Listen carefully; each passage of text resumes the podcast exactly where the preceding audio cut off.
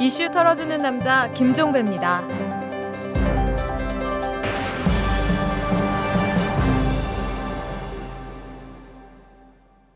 2월 27일 수요일에 보내드리는 이틀남입니다.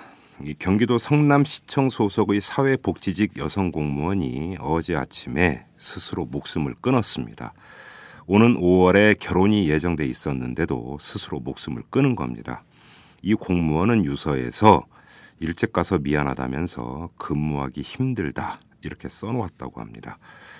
어떤 사람은 이 짤막한 소식만 듣고 아무리 그래도 그렇지 라고 이렇게 말할지 모르지만 꼭 그렇지만도 않습니다. 이 공무원은 혼자서 이 관내 기초생활보장수급자 290명, 기초노령연금 신청 대상자 800명, 장애인 1020명 등을 혼자서 도맡았고 17개 경로당도 혼자 순회해야 했습니다. 이뿐만이 아니었습니다.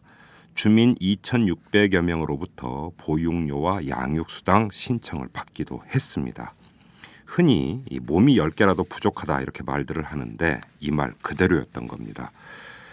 이 사회복지직 공무원이 극히 열악한 환경에서 홀로 고군분투하고 있다는 사실을 그동안 심심치 않게 전해져 왔지만 크게 사회 쟁점화되지는 않았습니다. 사회복지직 공무원의 근무 환경 이전에 사회복지의 총량과 질을 높이는 게 더 급선무였기 때문이었죠. 하지만 이젠 천천히 짚어봐야 합니다. 아무리 좋은 자동차라도 자갈길에서는 굴러가기가 쉽지가 않습니다. 복지 항목과 예산이 들어도 이를 집행하는 체계가 제대로 서지 않으면 이 과정에서 예산은 누수될 수 있고 사업은 형식화될 수도 있습니다. 성남시청의 공무원이 자살하기 한 달 전인 1월 31일에 바로 옆에 붙어 있던 경기도 용인시의 사회복지 공무원이 먼저 자살한 적도 있었습니다. 이젠 정말 드러나지 않는 그림자 영역을 온전히 살필 때가 된 것 같습니다. 털기전 뉴스로 넘어갑니다. 공정거래위원장을 지낸 정호열 성균관대 법학전문대학원 교수가 다음 달 15일 열리는 현대제철 주주총회에서 사회이사로 선임될 예정이라고 합니다.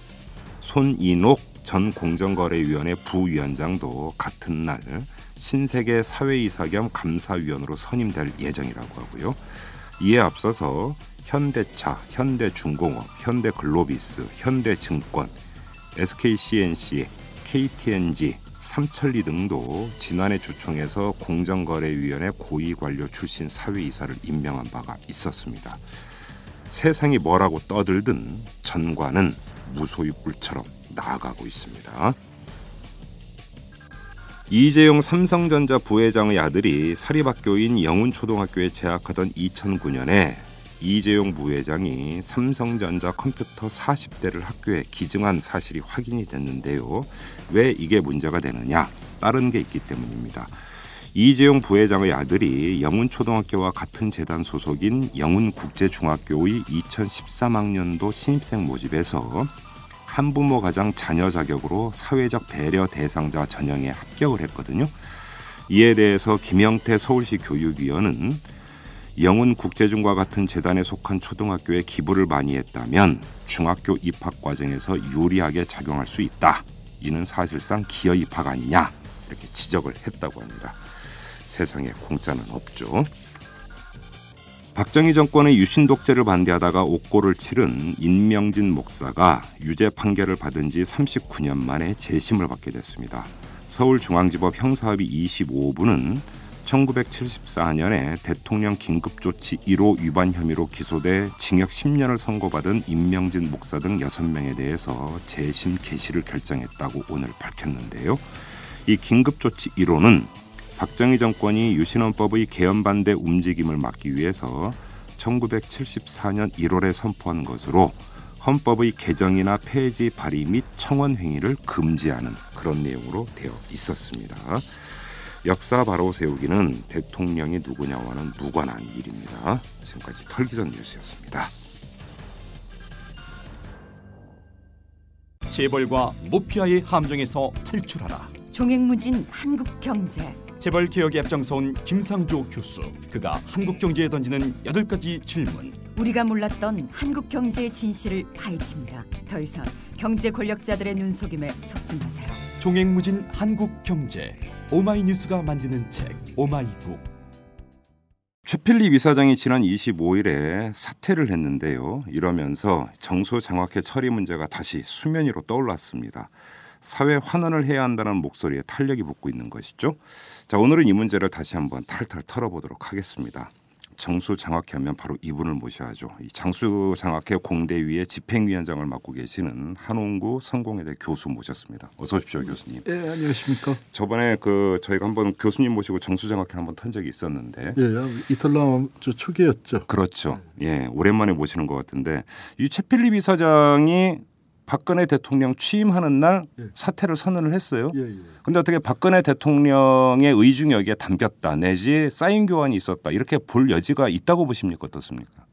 어, 저는 뭐 그렇다고 생각을 하는데요. 그렇습니까? 어, 왜냐하면은 예, 그 저 최필립 이사장이 박근혜 대표하고 굉장히 가까운 사이였지만 네, 어, 마지막 그 몇 달을 앞두고는 그렇죠. 좀그 뭐 여러 가지 소문들이 많이 돌았었고 그다음에 박근혜 후보 쪽에서도 굉장히 골치 아파서 이 대선에 악재도 작용하지 않도록 좀 털고 일정하게 털고 가고 싶은데 거기서 그렇죠, 이제 그렇죠. 턴다는 거는 뭐 정수장학회 공대위나 유가족들이 바- 바라는 그 수준은 아니지만 예, 그럼에도 불구하고 일정하게 좀 액션을 그 취하고 싶었는데 거기에 대해서 거부하고 있었거든요. 그렇죠. 어, 그러다가 이제 아마 박근혜 후보가 당선이 되고 난 다음에 마지막까지 버티다가 아, 한게 아닌가. 뭐 저도 그 자세한 내막은 알 수 없습니다만, 예, 예, 그 아마 물러나는 거는 기정사실로 돼 있었는데 다만 왜 하필 취임식 날이었냐. 예. 뭐 이제 거기에 대해서 좀 관심이 쏠렸었던 게 아닌가 음. 싶습니다.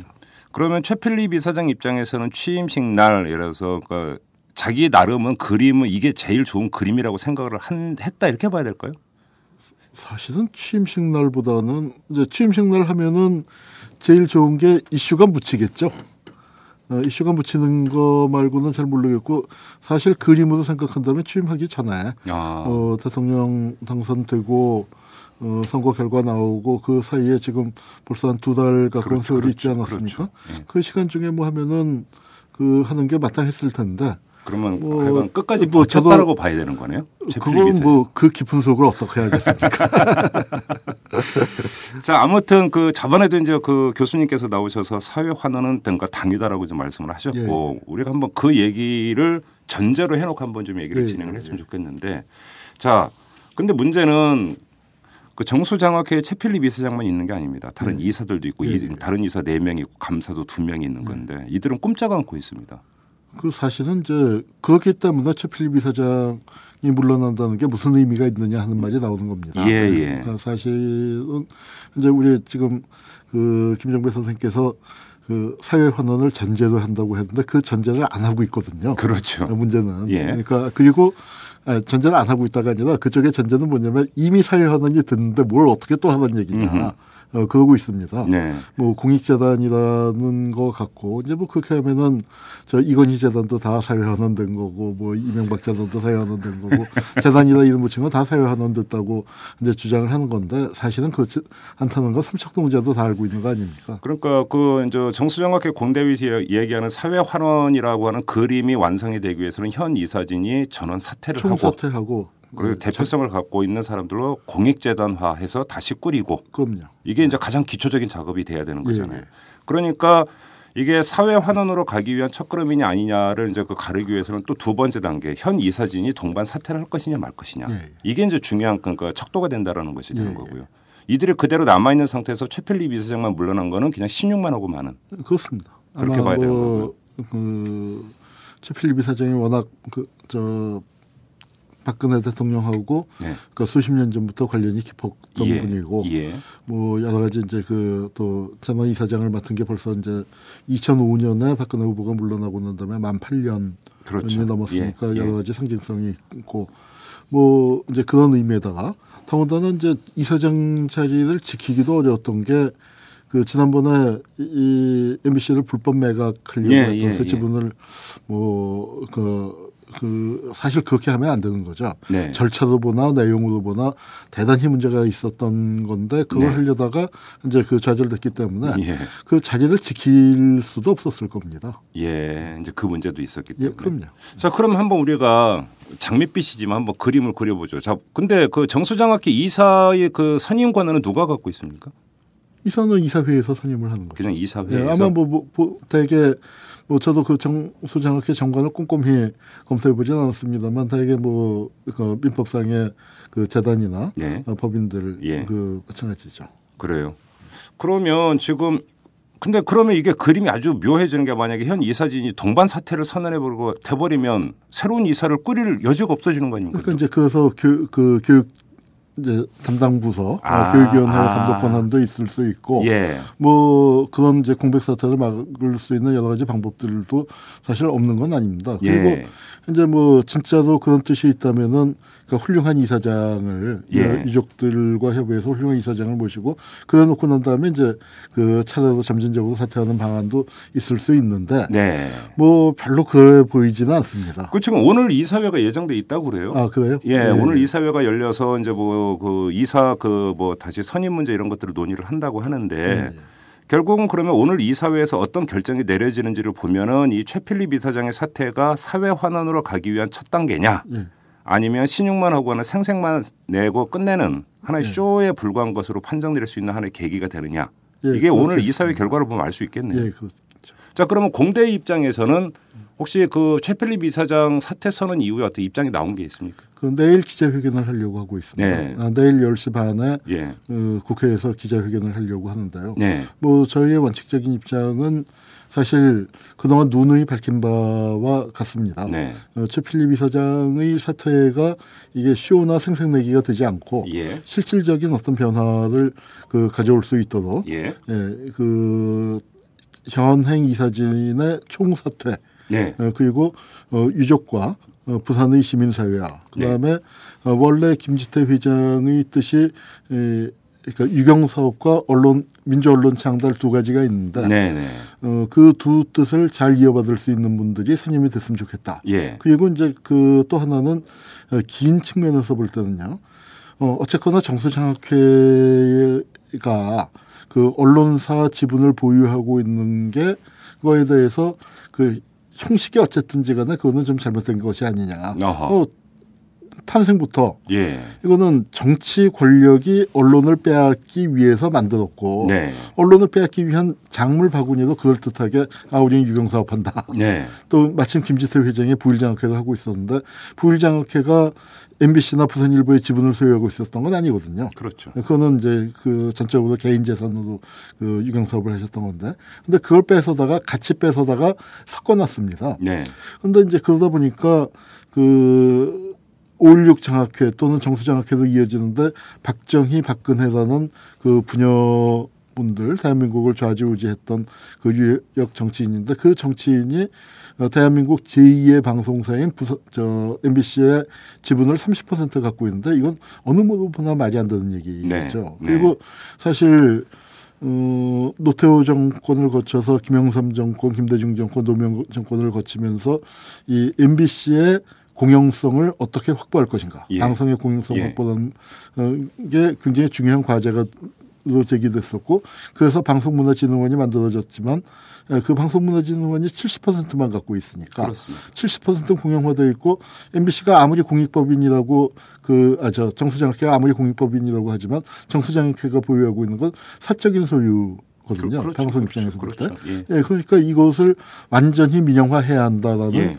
그 주장인데 늘 그게 걸림돌이었습니다. 그런데 대통령이 제2 그 방송사의 지분을 30% 갖고 있다. 네. 뭐 사실상 갖고 있는 거죠. 예, 예, 예, 예. 대해서 예. 이제 그런 현상은 그건 있을 수 없는 일이기 때문에 어, 완전한 공영화로 가야 한다고 생각이 됩니다. 어. 그러면은 MBC 그 지분 문제를 어떻게 처리할 것인가에 대한 예. 굉장히 사회적 합의가 필요한데 그 사회적 합의 자체를 정수장학회 이사회의 틀 안에서 한다는 건 또 무리라고 좀 생각을 지금 합니다. 말씀하셨으니까 한번 여쭤볼게요. 지금 그 교수님께서는 정수장학회가 언론사의 지분을 갖고 있는 것은 말이 안 된다라고 지적을 하셨습니다. 예, 예. 그거는 그 측면에서 보면 지극히 타당하신 말씀인 것 예. 같은데 자 그래서 그러면 정수장학회가 가지고 있는 MBC 지분 30% 예. 부산일보 지분 100%를 그러면 어떤 식으로든 간에 처분을 한다. 예, 예. 그럼 이게 어디로 가느냐에 따라서 MBC와 부산일보의 소유 구조는 그렇습니다. 엄청나게 흔들릴 수가 있습니다. 그렇습니다. 그래서 그것을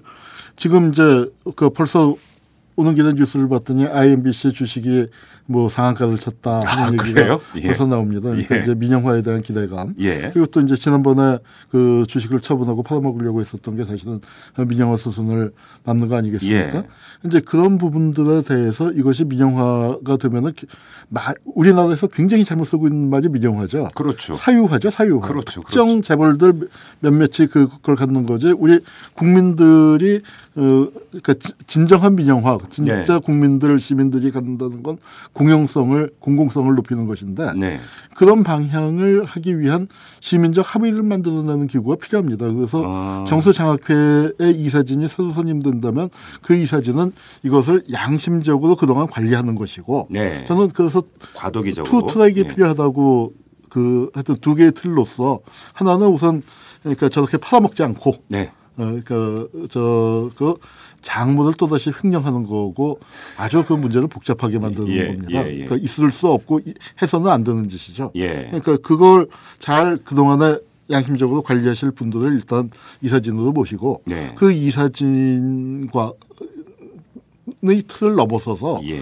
MBC 문제를 어떻게 처리해야 할 것인가에 관한 그 사회적 합의 아 기구 일단 뭐 사회적 논의가 시작이 돼야 아, 되는 그럼요. 그러니까 예. 저, 그리고 그 거기에는 이 현재 정수장학회가 임명한 MBC 경영진이 아니라 네. 어, MBC 구성원들 예. 그 구성원들이 굉장히 한편으로 언론 자유의 창달을 받으면서도 그렇죠. 그렇죠. 사실은 방문진이 70%를 갖고 있고 정수장학회가 그 30% 30%는 굉장히 큰 건데 30%의 주, 저 지분을 갖고 주주의 권한을 사실상 행사를 못 해왔지 않습니까? 그렇죠. 근데 이제 그게 만약에 민영화가 된다거나 어, 이상하게 건드려지면은 이상한 사람들이 MBC 방송 내용에 치고 들어올 가능성이 네. 예, 커지기 때문에 예. 그 성원들은 또 굉장히 불안해하고 있는 부분이 있을 겁니다. 음, 그래서 이것이 한국의 제2의 방송으로서 지금 MBC가 굉장히 아주 여러 가지 어렵죠. 예. 문제를 겪고 있는데 이 MBC가 진짜로 국민들의 사랑을 받고 저도 옛날 뭐 텔레비를 볼 때는 늘 MBC부터 갔었는데 요새 MBC 채널을 안 키는 처지가 예, 그 돼버렸는데 예, 예. 어, 저도 참 보고 싶거든요. 근데 이게 저 한편으로 생각하면 이랬죠. 30% 지분이라고 하면 지금 시가로 따지면 6천억 원이 넘는 걸로 지금 추산이 되고 있는데. 근데 이제 그게 그거는 굉장히 낮게 잡은 거죠. 그렇죠. 낮게 어, 잡은 사실 건데도. MBC의 브랜드 가치, MBC라는 이름만 해도 이게 한국 사회의 경제 규모에서 볼 때 뭐 10조다, 20조다 그런 얘기가 나오고 있습니다. 그러니까요. 지금 그거는 그 6천억이라는 건 이제 아마 현재 MBC가 갖고 있는 땅과 장비, 건물 그렇죠. 이런 것만을 같이 했을 때 그게 예. 2조라는 얘기고 거기에 30%니까 한 뭐 6천억, 7천억 그렇죠. 정도 예. 된다는 얘기지만 그 브랜드 가치와 MBC의 파워를 생각한다면 뭐 그건 어마어마한 거죠. 그러니까 바로 그러면 그 예를 들어서 6천억 최소로 잡아도 6천억인데 그거를 사실을 살 수 있는 사람은 별로 없습니다. 재벌 뭐 아니면 삼성 아니면 재벌에 뭐갈 수는 없는 것 아니겠습니까? 그러면 예를 들어서 하나의 그림을 그려서 만약에 국민주 방식으로 네. 한다든지 이런다고 하는데 이것이 예를 들어서 어떤 특정 자본이 아주 음흉하게 조용조용히 만약에 주식을 매집을 한다고 했을 경우에는 또 가능성- 다른 그렇죠. 또 다른 문제가 나중에 발생할 수가 있는 네. 거거든요. 그렇다면 정수장학회가 완전한 공익재단화 된다는 걸 전제로 한다면 그냥 정수장학회에서 갖고 있는 것도 하나의 방안일 수 있지 않은가 이런 현실적인 이야기도 나올 수 있을 것 같은데 지금 방문진이 70%를 갖고 있으니까 그러니까요. 그걸 100%짜리 공익재단으로 네. 그냥 그러니까 국가가 인수하는 셈이죠. 그렇죠.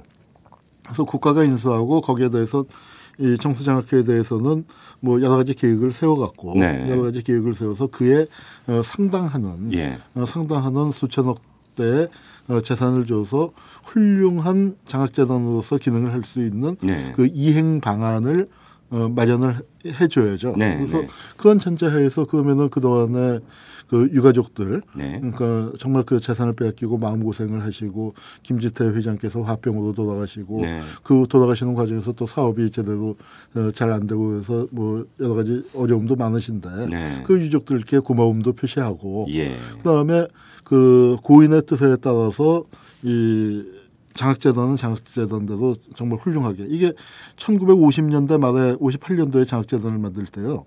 이 부일장학회가 부산에 있는 지방에 있는 조그만 장학회가 아니라 네. 그 당시에 대한민국이라는 국가가 주던 그 국비 장학금 있지 않습니까? 예, 예. 그 국비 장학금의 한 두세 배 이상의 장학금을 아? 개인이 지불하던 오. 어마어마한 규모였습니다. 고 노무현 대통령도 그렇죠. 부일 장학회 그래서 아마 장학금 받았죠. 예. 그 장학금을 줘서 예. 그안 그랬었으면 학업을 포기했어야 할 소년을 대통령 만들었으면 아 그럼 뭐 장학회에서 로서는 아마 그 최고의 예. 그 자부심을 가질 수 있는 네. 게 아니었을까 싶은데 예, 예. 그런 훌륭한 장학회로서 거듭나게 되고 예. 저는 이게 그 정수장학회 문제를 제기하면서 제일 참 가슴에 걸렸었던 게 그겁니다. 그 지금 이제 정수장학회가 장학회로서 그래도 대한민국에서 훌륭하게 손꼽히게 장학금을 그 많이 줘왔고요. 그래서 뭐 어려운 학생들이 그걸 받아서 공부를 했는데 네. 제가 이제 공대위 위원장이기 때문에 이것도 역사를 공부하다 보니까 그 내력을 설명할 때 뭐 이건 당연히 작물이거든요. 작물이라는 말 이외에 표현할 길이 없는 겁니다. 이건 예. 그러니까 너무 명백해서 예. 너무 명백해서 그거는 이론의 여지가 그 없는 부분인데 네. 근데 이제 가슴 아픈 건 뭐냐면은 그걸로 장학금을 받는 아이들이 얼마나 그러면은 좀 창피하고 민망하겠어요. 음. 나 가정 형편 때문에 장학금을 받아야 하고 네. 장학금을 받은 사람들이 떳떳하고 자랑스러워야 하는데 네. 이게 그러지 못하고 또 그 문제 제기를 계속 해야 하는 게 네. 그 장학금을 받고 있는 어, 친구들한테는 참 저도 그러니까 뭐 본의 아니지만 그 미안한 마음이 드는데 네. 저는 이 장학금을 받는 사람들이 좀 더 떳떳한 마음을 갖고 받을 수 있는 아. 야나 어디 가서 무, 무슨 장학금 받았어 이제 이런 얘기를 당당하게 할 수 있는 그런 음. 장학회도 좀 거듭나야 한다고 생각합니다. 알겠습니다. 근데 지금까지 이제 장밋빛 그림을 그렸지만 그거는 현재로서는 김치 국물부터 먼저 마시는 그런 측면이 있습니다. 어떻게 어. 지금 갈지를 모르는 상황에서. 동치미 나박김치 뭐다 마신 것 같습니다. 근데 지금 고 김지태 씨 유족이 반환 청구 소송을 냈지만 재판 결과를 보면은 졌다고 표현을 해야 그 될까요? 반환 청구 소송도 조금은 그러니까 이제 김지태 사장님 뭐 유가족 내부의 일이라서 뭐 네. 제가 말씀드리기 좀 조심스러운 부분도 있습니다만 네. 어, 유가족 전체의 합의로 이루어진 부분은 아니었던 것으로 아 그래요. 어, 제가 알고 있습니다. 예. 그래서 어, 그리고 이제 그 소송을 뭐 그 결과가 그렇게 나온 건 저도 대단히 유감스럽고요. 예. 어, 그러니까 그럼에도 불구하고 1심에서 뭐꼭 졌다라고만 얘기하기 어려운 게 강압이라는 강압은 부분만큼은 인정을 했으니까. 예. 근데 이제 문제는 그, 그 박근혜 대통령께서는 소송에 졌으니까 강압이 아니다라고 예, 인식하고 예, 예, 계신데 예, 그때 참 뭐 그때. 그거는 이제 작년 10월의 일이고 그때 워낙 비판을 많이 받았기 때문에 박근혜 대통령께서도 어, 그, 그건 이제는 이제 하고 계시겠죠. 네. 그게 이제 소- 저 재판은 어, 진정한 의미가 강압을 인정했다. 그런데 시효가 지났다. 네. 그러니까 그거는 시효가 지났건 어쨌건 간에 작물이라는 그 본질이 바뀌는 건 아니지 않습니까? 그렇죠. 그런데 일국의 대통령이 그 더군다나 대통령의 부모 예. 님 이름을 딴 장학회가 그게 작물이라는 그 법원의 판결을 받은 건데 그 부분에 대해서 아마 어 저는 그 당시에 그러니까 저희가 공대위가 바라는 거하고는 좀 다르다 하더라도 박근혜 대통령께서도 어, 이사장 물러나고 유족들도 이사진으로 들어오고 이름도 바꾸는 그 정도까지 아. 어, 그 정도까지는 그래도 좀 생각을 하셨던 게 아닌가 저희 아. 이제 짐작은 합니다만 예. 그러나 이제 이제 대통령이 드신 마당이니까 좀 더 적극적인 조치로 네. 그리고 이제 박근혜 대통령이 이 박근혜 대통령 아, 박정희 전 대통령의 따님이기 때문에 어쩔 수 없이 과거의 부정적인 유산들, 그 과거사 정리 문제를 많이 안고 계시지 않습니까? 그렇죠. 예. 어, 뭐 그게 그것 때문에 대선 과정에서 사과도 했고 지지율이 확 빠지는 그런 그 박근혜 대통령으로서 어려움도 겪으셨고 그러니까 이 문제를 좀 전향적인 방향에서 네. 적극적으로 푸, 푸는 예. 과거사 문제에서 마침 이 최필립 이사장이 사임을 하는 바람에 정수장학회 문제가 사회적 관심사로 다시 부각이 됐고 그랬을 때 적극적으로 문제를 푸셔야 한다고 생각을 하는데요. 그러니까 결국 법적인 문제도 여쭤봤던 것이 법적인 차원에서 문제 해결의 그 돌파구를 찾는 것은 현실적으로 어려워 보이고 그러면 결국은 남는 것은 박근혜 대통령의 결단. 결단 그렇습니다. 그게 가장 확실한 방법이고 유일한 방법일 수도 있다. 예, 그렇습니다. 그렇죠. 이렇게 한번 정리를 하면 구체적으로 자 그러면 일단 당장 이제 그 화제가 되고 관심사가 되는 것은 그 최필 물러난 최필립 이사장 자리에 누가 오느냐. 예. 이거를 보면 이제 박근혜 대통령의 의지를 어느 정도는 알수 있는 것 아니겠습니까? 어떤 사람이 와야 된다고 생각하십니까? 저는 제일 좋은 게 그 일단 네. 일단은 뭐 사회적으로 이런 이런 분 저런 분을 뽑으면은 그 문제가 있을 수 있기 때문에 유족 중에 대표성을 가진 분, 아, 유족 예. 중에 대표성을 가진 분이 예. 그 맞고 야. 어, 그러면서 그분이 점진적으로 예. 어, 점진적으로 그러니까 새로운 이사회를 구성하는 주도권을 예. 어, 갖고 그러니까 그러면서 이제 그거는 기존의 정수장학회 측과도 협의를 하고 예. 그다음에 어저 정수 그러니까 부산 지역의 시민사회하고도 협의도 하고 네. 유경 사업을 제대로 잘 할 수 있는 그 분야의 또 예. 그 전문가도 또 그건 뭐 실무 차원으로 모시든 이사진으로 모시든 모시고 예. 그다음에 MBC나 부산일보 의 구, 구성원들이 굉장히 이제 자기들의 어떤 그 미래가 걸린 거기 때문에 불안하기 때문에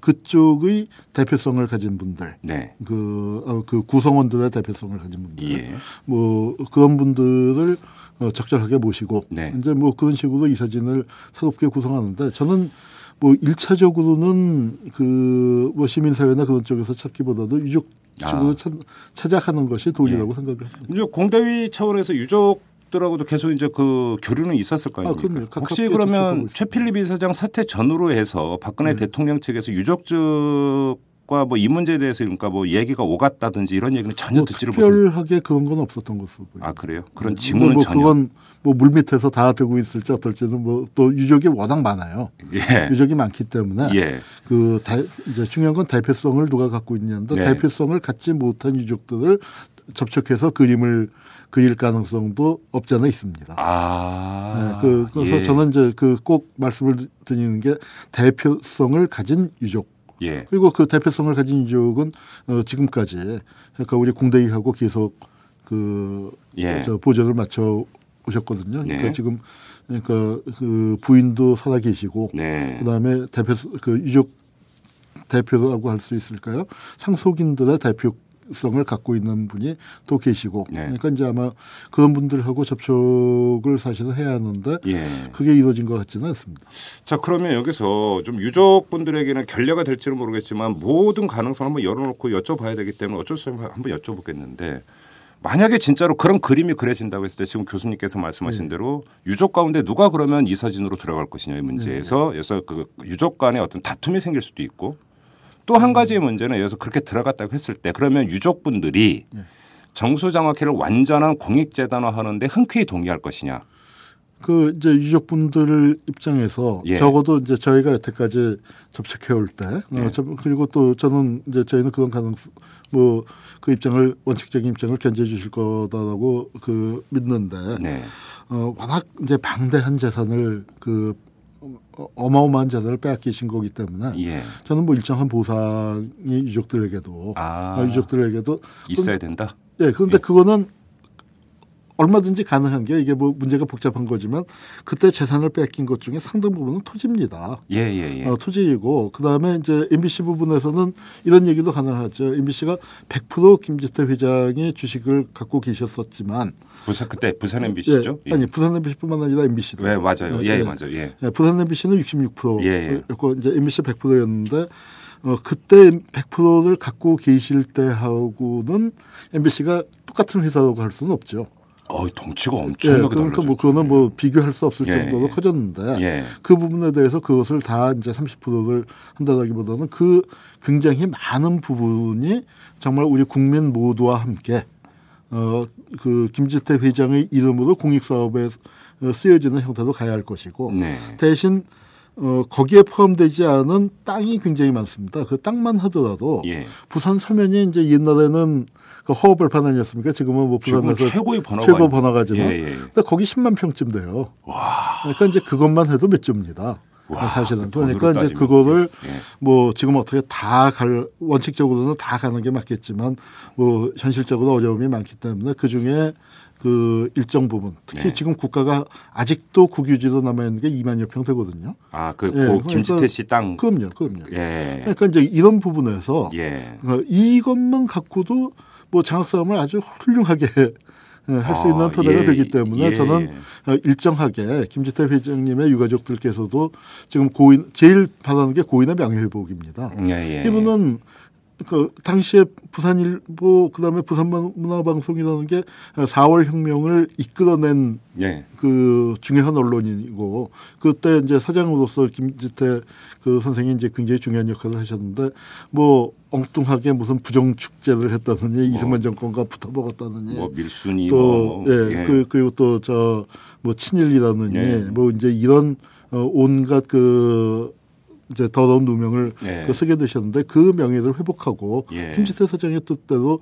어저 유경 사업 잘 하고 그다음에 언론은 김지태 사장이 그때 개인으로서 MBC나 뭐 그 부산일보를 소유하고 계시는 때와는 이제 50년 세월이 흐- 지나면서 워낙 이게 바뀌었기 때문에 김지태 사장의 이름을 기억하고 높이되 공공성을 살리는 방안을 예. 우리가 반드시 모색을 해야 한다고 생각을 합니다. 그러면 지금 정수정확회만이 아니라 그때 김지태 씨로부터 이제 강탈해 갔던 땅이 예, 국유지 형태로 아직도 남아 있는 것만 해도 2만 평에 달한다. 그렇습니다.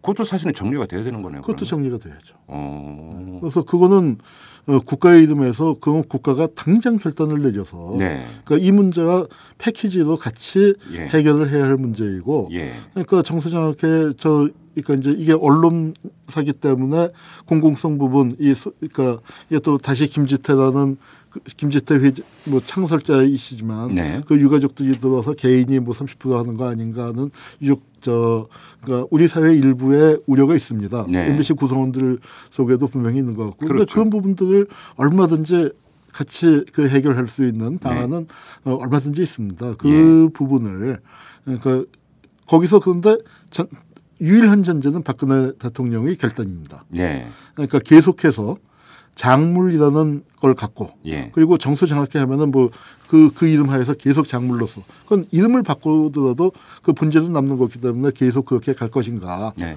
어, 아니면은 대통령으로서 적어도 당신이 대통령을 하고 계신 동안에 그 아버님 시대의 어떤 부정적인 잘못된 것들을 그래도 뭐 풀어 나가는데 최선의 노력을 다, 다한 네. 대통령이었다. 예. 이제 이런 역사적 평가를 받느냐는 지금 박근혜 대통령이 어떤 마음을 명- 그 잡수시느냐에 따라 달린 것이고 거기에 따라서 이제 우리들 시민사회나 공대위의 대응도 뭐 아주 달라질 수밖에 없겠죠. 그러니까 그 세상살이 하다 보면 이제 화장실의 법칙 이런 게 있지 않습니까? 들어갈 때 마음 다르고 나올 때 마음 다르다고. 네.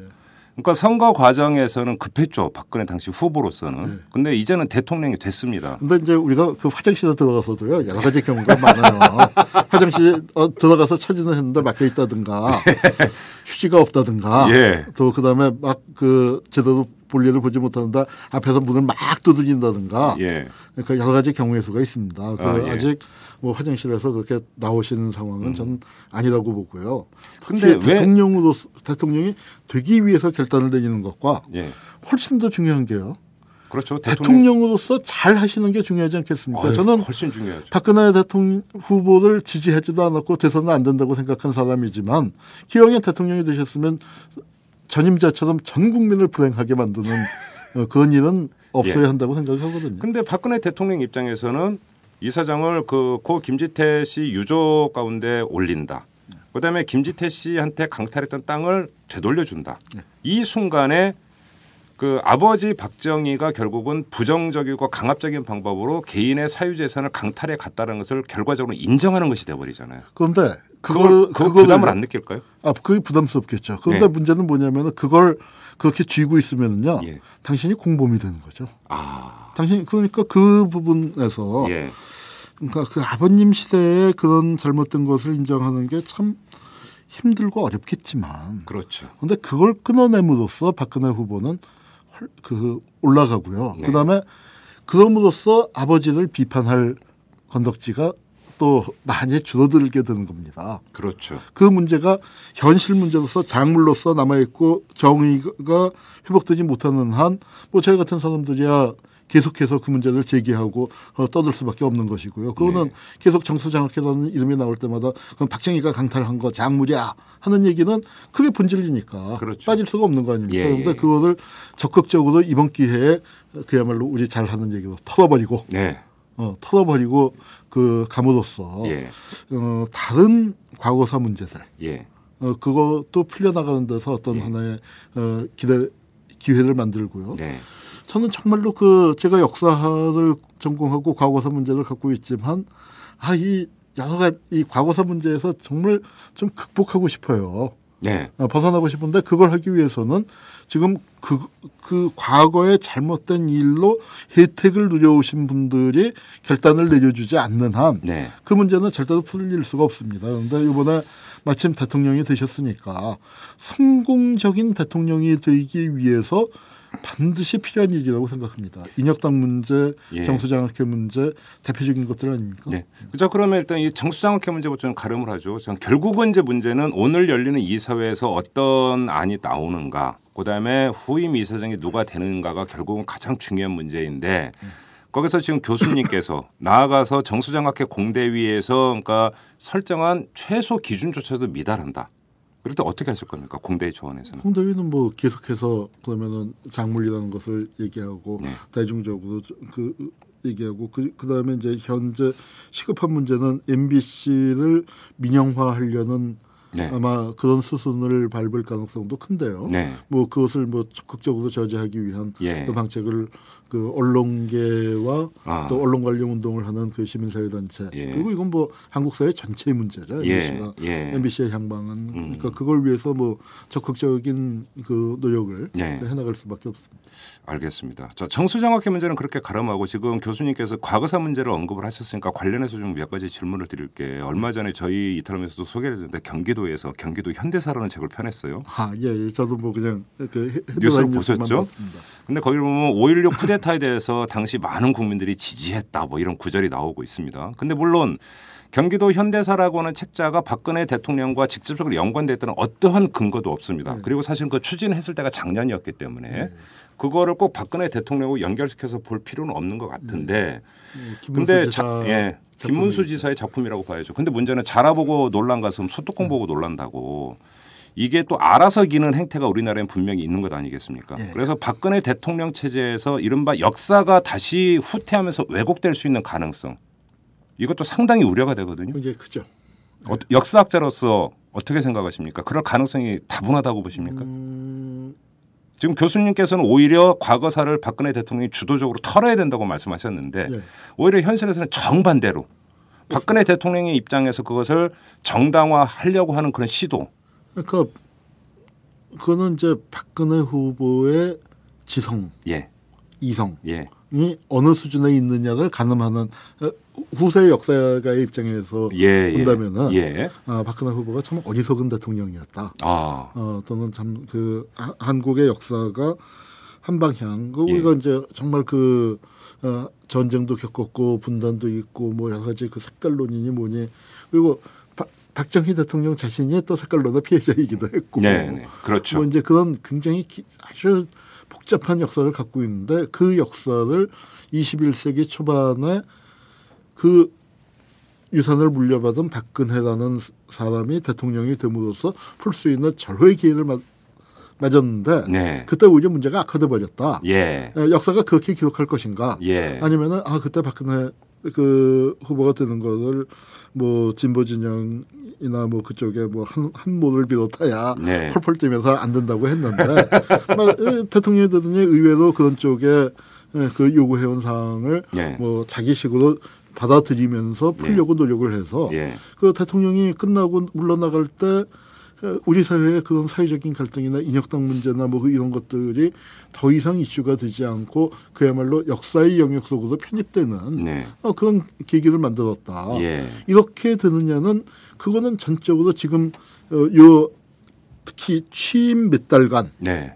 취임 몇 달간 박근혜 후보가 어떤 그 태도를 보이냐면 그러니까 51%의 대통령으로 남을 것이냐 예. 아니면 뭐 100%까지는 아니더라도 한 80% 90%의 대통령으로 갈 것이냐 예. 아니면 51%도 지키지 못하는 예. 지금 이제 뭐 40몇 프로도 떨어졌다는 얘기가 나와서 굉장히 우려스러운데 예, 그런 최악의 대통령으로 될 것이냐 이게 지금 우리 현 나라의 큰 문제는요 역대 대통령 되신 분들이 대통령 되는 데만 관심이 많았지 어떤 대통령으로 예. 역사의 평가를 받을 것인가에 별로 관심이 없으셨던 것 같아요. 노무현 네. 대통령만 조금 이제 그런 마인드를 가지신 것 같고 네. 그러다 보니까 이게 저 대통령이 되시고 난 다음에 어떻게 해야 할지가 너무나 약해요. 그러니까 아, 오히려 자기의 약점을 자신의 강점으로 만드는 방향이 되는 거고요. 저는 한국 국민들이 그런 점에서 굉장히 좀 뭐랄까요, 그 착하다고나 할까요? 네. 아니 예컨대 그 김영삼 대통령이 취임 초기에 하나의 척결하고 금융실명제하고 네네네. 개혁 조치를 했을 때 90%가 넘었습니다. 맞습니다. 지지율이. 예, 예. 그거는 뭡니까? 김대중 찍었던 분들, 어, 아이, 김영삼 되면 안 된다고 생각하고 김대중 대통령을 적극 지지했던 분들이 야, 다 이건 박수 쳐준 거죠. 아니, 박수 친 정도가 아니라 예. 김대, 우리가 지지한 김대중 대통령이 대통령 되셨으면 하나에 저렇게 못 잘러. 아, 오히려 그렇죠. 그렇게 그런 마음을 갖고 예, 예. 야, 이건 전화 위복의 계기가 될 수 있다 그런 마음을 갖고 적극적인 지지를 했는데요. 네. 저는 대한민국에서 적어도 다른 문제는 모르겠습니다만 어, 과거사 문제에 관한 한 그리고 남북 문제에 관한 한 네. 그 문제를 풀기 위해서 박근혜 대통령은 굉장히 큰 그 남들이 갖지 못한 남들이 갖지 못한 자산을 갖고 계시다고 생각을 아, 해요. 예. 그 부분을 적극적으로 풀어 그서 그런 그 정말 대통합과 화합의 조치를 취한다면 박근혜 후보에 대한 역사적인 평가는 아 그건 뭐저 어, 그 딸이 한다고 해서 다 반대할 건 아니야. 그런데 그게 되는데 예. 만약에 이걸 잘못하면은요. 네. 우리 역사가 참 그 이 남북국 시대가 됐는데 저기는 북쪽은 삼대 세습하고 이쪽은 뭐 2대 세습해서 결국은 요 모양 요건이 됐다. 예. 이 이거 진짜로 역사의 선택, 역사가 어떻게 평가해 주느냐를 정말 그 이 방향을 정말 요로 돌리느냐, 요로 돌리느냐에 따라서 100년 뒤 혹은 500년 뒤의 역사적 평가는 굉장히 달라질 수밖에 없습니다. 그 지금 교수님께서 말씀하신 대로 결자 해지의 진짜 최적임자가 박근혜 대통령인 건 분명한 사실인데 네. 근데 이제 그 질문을 드렸던 이유가 뭐냐면 선거 과정에서 그렇게 읊조렸던 국민 대통합 그다음에 대탕평 네. 이런 이야기가 갈수록 이 단어가 등장을 안 하고 있거든요. 제가 제가 걱정이 그거예요. 그 한겨레 신문에 이제 유신과 오늘 이런 걸 연재하면서 몇 번을 썼는데 이분이 이제 그 정치 수업을 받은 게 박정희 대통령한테서 그렇죠. 받았습니다. 음. 근데 뭐 박정희 대통령을 용인술의 천재라고도 그러고 뭐 여러 가지 평가가 있지만 박, 이, 이 언론에서 잊어버리 간과한 게 박정희 대통령의 집권 기간이 아주 길잖아요. 비정상적으로. 그렇죠. 장기 18년, 집권을 18년이죠. 했으니까. 예. 그러니까 그 용인설이 빛났던 시기가 있는가 하면 결국 왜 총 맞아 죽었습니까? 용인설의 파탄이죠. 아, 그- 그렇죠. 예, 그렇게 그러니까 아니 왼팔 오른팔 하고 같이 있다가 예. 그 자리에서 오른팔이 있던 총에 왼팔하고 같이 죽었습니다. 예, 예, 어떻게 예, 용인설의 예, 천재입니까? 근데 예. 그 용 박정 지금 박근혜 후보가 박 정희 대통령의 장점을 배우는 게 아니라 네. 그 가장 문제가 많았던 시기에 권력 운영 방식을 따라하고 있어요. 아. 그다음에 또 하나 결정적인 차이는 뭐냐면은 박정희는 총칼로 권력을 잡았습니다. 그랬죠. 그러니까 총칼로 유지해야 하는 사람의 권력 운영 방식인데 네. 그 박근혜 후보는 선거로 당선된 민주주의 그렇죠. 시대의 대통령인데 그럴 필요가 없고요. 예. 그다음에 또 하나는 박정희의 권력 운영 방식이나 사람 운영 방식은 뭐냐면 평생이에요. 아. 내가 집권 기간이 평생이란 말이에요. 평생. 예. 그러니까 만기가 없죠. 그런데 박정, 박근혜 후보는 이건 빼도 박도 못하게 5년 만기입니다. 그렇죠. 그러니까 이게 어, 어음 결제 일자가 틀린데 예. 5년 후에 이게 만기 날짜가 이렇게 딱딱딱 정해져 있는데 만기 날짜 없는 것처럼 운영하다가는 부도나요. 그렇죠. 흑자 부도나 흑자 부도도 날 수 있는 그렇죠. 거니까. 그렇죠. 그렇죠. 그러니까 그런 면에서 볼 때 나 박근혜 후보는 박정희 대통령에 따지지 박정희가 아니란 말이에요. 예. 그 차이를 박근혜 대통령이 인식을 하시고 예. 그 하시고 거기에서 이제 정말로 내가 어떤 선택을 해야 음. 국- 정말 국민 모두가 행복해지고 네. 자신도 행복해질 수 있는가? 네. 5년 후에 어, 축하받으면서 퇴임할 수 있는가? 음. 그러니까 그거 그 정말 결정적인 순간이 지금부터 일주일에서 한 달 사이라고 저는 생각을 합니다. 그러니까 요즘 뭐 저 개인적인 경험으로는 이게 과거사가 다시 퇴행으로 가고 반동으로 갈 경우에 한국 사회에 물어닥칠 아주 그 소모적인 이념 논쟁 그것이 또 극단화되어 버리는 것이 한국 사회 과 정말 저 개인적으로는 올해 안식년이거든요. 좀 쉬고 싶은데. 그러니까요. 예. 그러니까 그것이 참으로 우려가 되는데 이 과거사 박근혜 정부에서 과거사 퇴행이 정말 나타난다는 것은 심각한 문제다. 그러니까 이렇게 생각을 하고 사실은 지금 당장 불거진 정수장학회 문제도 그 범주 안에서 해석이 될 수 있는 것 아니겠습니까? 그러니까 안 할 수 있는 피할 수 있는 문제를 불러일으키는 것처럼 어리석은 건 없습니다. 그렇죠, 그렇죠. 근데 지금 기- 그 대통령이 됐기 때문에 아, 그러니까 우리 아버지 시대에 불행한 일이 있었어요. 잘못 가령 이겁니다. 박근혜 후보가 돌려주면 되지. 네, 아 맞아요. 이거 강탈이라서 돌려주는 거예요. 그- 우리가 그런 말씀 그걸 요구하는 건 아니지 않습니까? 그렇죠. 그냥 아유, 그동안에 힘드셨죠. 고생 많으셨죠. 네, 어, 그 하고 이렇게 돌려드리면은 그 속에서는 고맙게 생각하지 예. 왜 당신 왜 당신 아버지가 강도짓 했다는 걸 네. 얘기를 하나 이렇게 얘기하는 거 아니거든요. 그러니까 결국은 스탈린의 딸 스베틀라나인가 네. 그 아버지의 독재를 결국은 그 딸이 비판을 하고 부정을 했던 그거는 이제 저는 케이스가 틀리다고 생각합니다. 그렇습니까? 왜냐하면은 그럼 망명을 했잖아요. 그렇죠. 망명지에서 살기 위해서 하는 거 경우가 좀 다르긴 그러니까 했죠. 그냥 그거는 비판을 한 거고요. 예. 박근혜 후보는 그 후보의 위치는 그걸 바로 잡을 수 있는 위치입니다. 그렇죠. 아버지를 비난할 필요는 없어요. 난 음. 나는 그 박정희를 비판하는 건 저희 같은 사람들 몫이고 네, 따님은 그냥 어, 굳이 말할 필요 없고 말할 필요 없고 그러면서 같은 사람이 박정희를 비판할 자유를 주라. 아니 자유를 주는 게 아니라 사실은 근거를 뺏어가는 거죠. 아, 우리 같은 사람으로 하여금. 예, 예, 예. 그게 박근혜 후보로서도 아버지를 놓아다닌다는 말이 그겁니다. 음, 가령 그렇죠. 예컨대 정수장학회 문제를 제대로 풀었는데 제가 이 작물바구니라는 책을 썼는데 네. 이 책을 팔아먹기 위해서 계속 정수장 학회를 떠들고 다닌다면 그건 제가 묻는 놈이 되는 거죠. 그렇죠, 그렇죠, 그러나 정수장 학회 문제가 있는 한에서는 그렇죠. 떠들고 다닐 수밖에 없는 거고요.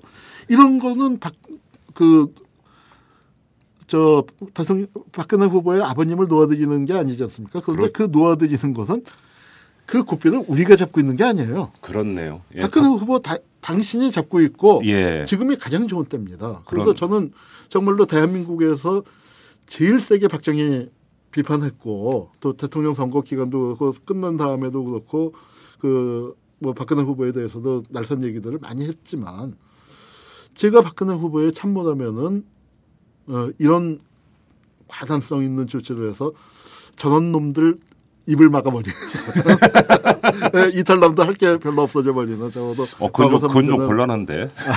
그런가요? 알겠습니다. 바로 그 바로미터가 이제 당장 물러난 최필립 이사장 처리 문제를 어떻게 하는가 오늘 이사회가 당장 오늘일 수도 있습니다. 한번 우리 애청자 여러분들도 관심을 갖고 좀 지켜봐 주시기를 바라고요.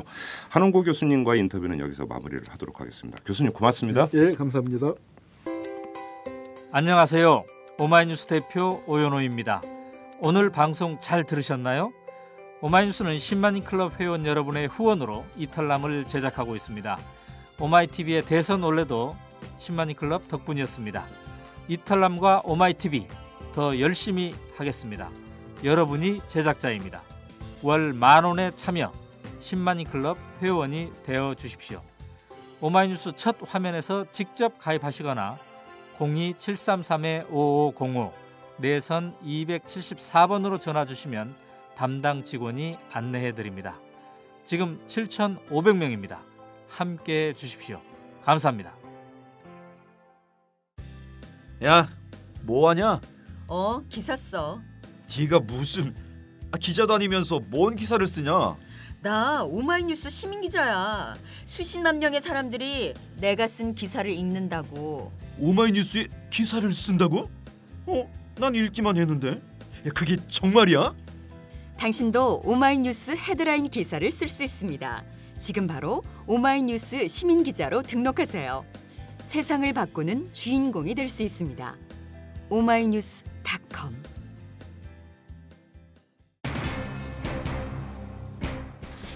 잘못된 역사를 바로잡는데 박근혜 대통령은 자산을 갖고 있다는 한홍구 교수의 고언은 타당합니다. 단 그 자산을 제대로 활용해야만 합니다. 그 자산을 제대로 활용하는 솔루션 그건 바로 박근혜 대통령의 지성이라고 한홍구 교수는 또 한 번 지적을 했었죠. 이 점을 상기할 필요가 있을 것 같습니다. 지금까지 이탈남 김종배였습니다.